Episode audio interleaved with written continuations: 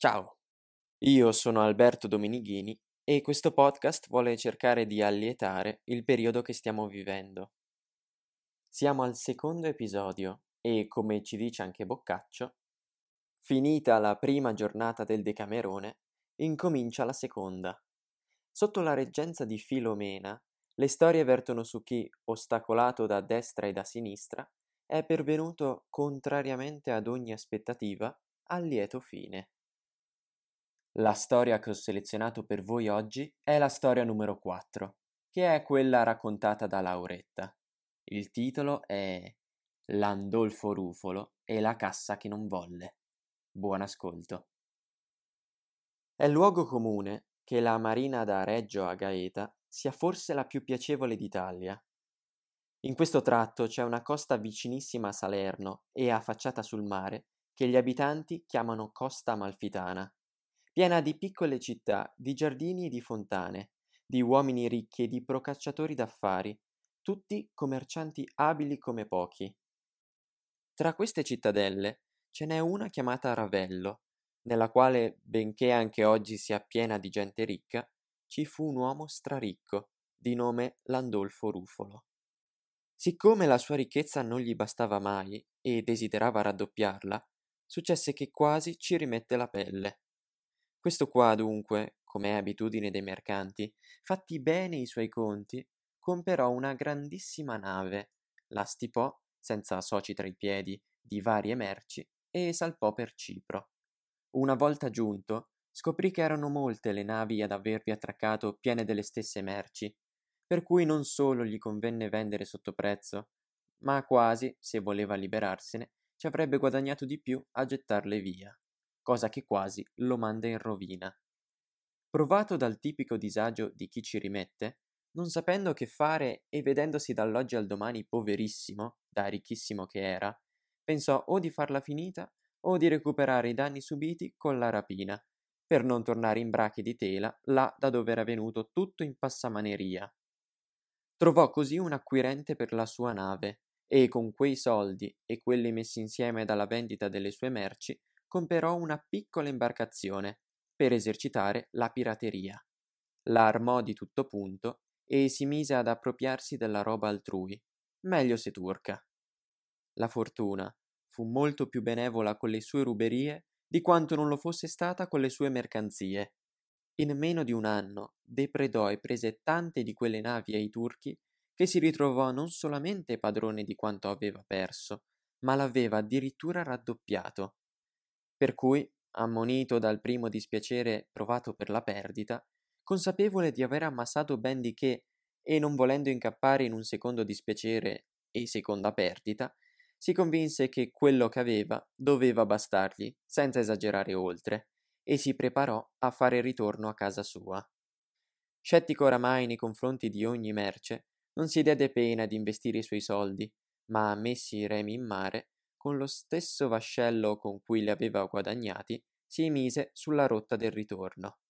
Era già arrivato nell'Egeo, quando la sera si levò uno scirocco che non solo spirava contrario alla sua rotta, ma ingrossava il mare in modo così spaventoso che la sua nave non era in grado di affrontarlo e perciò riparò in un golfo che l'avrebbe isolata da quel fortunale, in attesa di venti più favorevoli.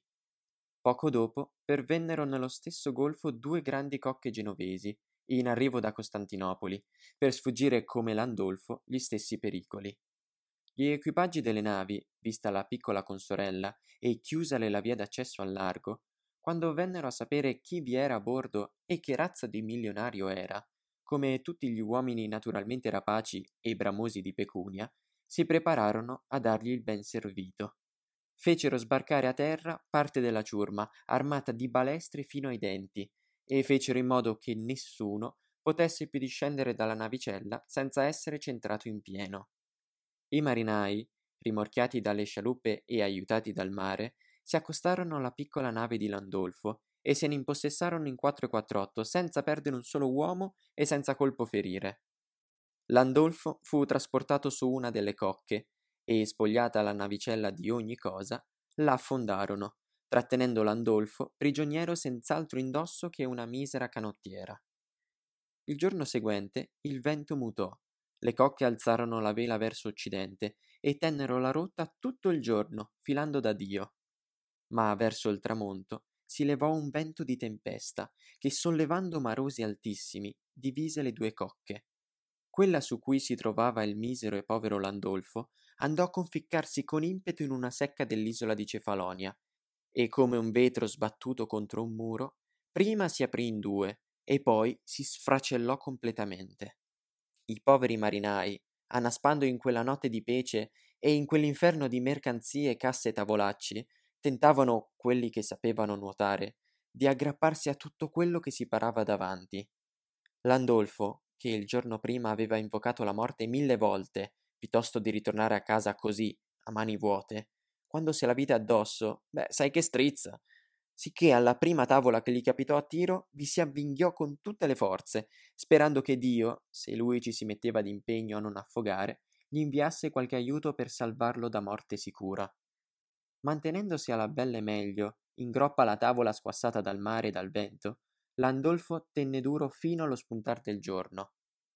A luce fatta, si guardò intorno.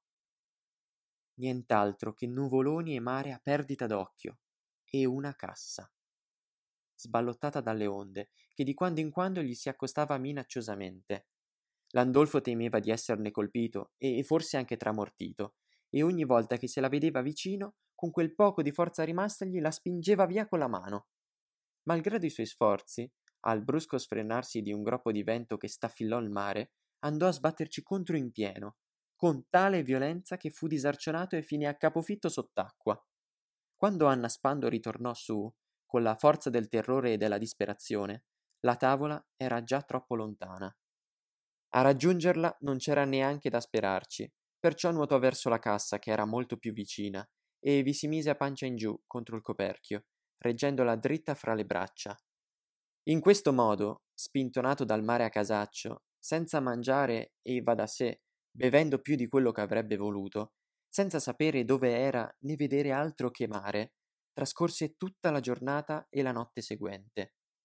Il giorno dopo, a Dio piacendo, o forse piacendo di più al vento, Landolfo, ridotto oramai a poco meno di una spugna, sempre tenendosi forte con entrambe le mani agli orli della cassa, come fanno coloro in procinto di annegare quando si aggrappano alla prima cosa che galleggi, arrivò all'isola di Corfù, dove una donnetta stava lavando le sue stoviglie con l'arena e l'acqua salsa per farle belle. La donnetta, come vide questo coso avvicinarsi, non distinguendo in lui alcuna forma familiare, si ritrasse piena di spavento, gridando a sguarciagola. Landolfo non poteva parlare e ci vedeva anche poco, perciò non le disse niente. Ma poiché il mare lo spingeva verso riva, lei riuscì a vedere i contorni della cassa e poi mettendo a fuoco lo sguardo, riconobbe dapprima due braccia umane stese sopra la cassa. Quindi distinse una faccia, e nel suo insieme si immaginò di cosa si trattava. Mossa da compassione, si inoltrò alquanto in mare, che era tranquillo, prese l'uomo per i capelli e lo tirò a riva con cassa e tutto, e qui, a tutta forza, gli divincolò le mani dalla cassa, che mise in testa a una sua figlioletta, che era lì con lei, e lui, come fosse un ragazzino, lo trascinò nell'entroterra. Lo mise quindi in un bel bagno caldo, e lo strofinò tanto con l'acqua da fargli recuperare la cera smarrita e buona parte delle forze perdute. E quando ritenne venuto il momento di tirarlo fuori, lo riconfortò con del buon vino e cibo in abbondanza, e per alcuni giorni lo curò senza fargli mancare niente, tanto che lui, rinvigorito, ritornò in sé e capì dove si trovava. La buona donnetta si sentì in dovere di rendergli la sua cassa, che aveva ripescato con lui, e di dirgli che adesso se ne andasse per la sua strada. E così fece. Lui, che non si ricordava di che casa stesse parlando, la prese comunque, visto che la donna gliela metteva davanti. Doveva valere abbastanza da trarlo d'impiccio almeno per un paio di giorni, ma la trovò leggera e buona parte della speranza gli venne meno. Tuttavia, essendo la donna fuori casa, la schiodò per vedere cosa ci fosse dentro e vi trovò molte pietre preziose, sia montate che sciolte, di cui era un fine intenditore. A quella vista, e consideratone il valore enorme, lodando il Dio che ancora non lo aveva abbandonato, si ringalluzzì in un fiat. ma dato che era già stato messo due volte a tappeto dalla sorte, pensò che era meglio usare tutta la cautela possibile se voleva rientrare a casa sua con quelle gioie. Le avvolse in alcuni stracci e disse alla donna che la cassa non gli serviva più, che bastava un sacco se glielo voleva dare, e che in cambio se la tenesse pure. La buona donna accettò volentieri il baratto, e lui, ringraziandola più non posso per l'assistenza ricevuta, si mise il sacco in spalla e se ne andò.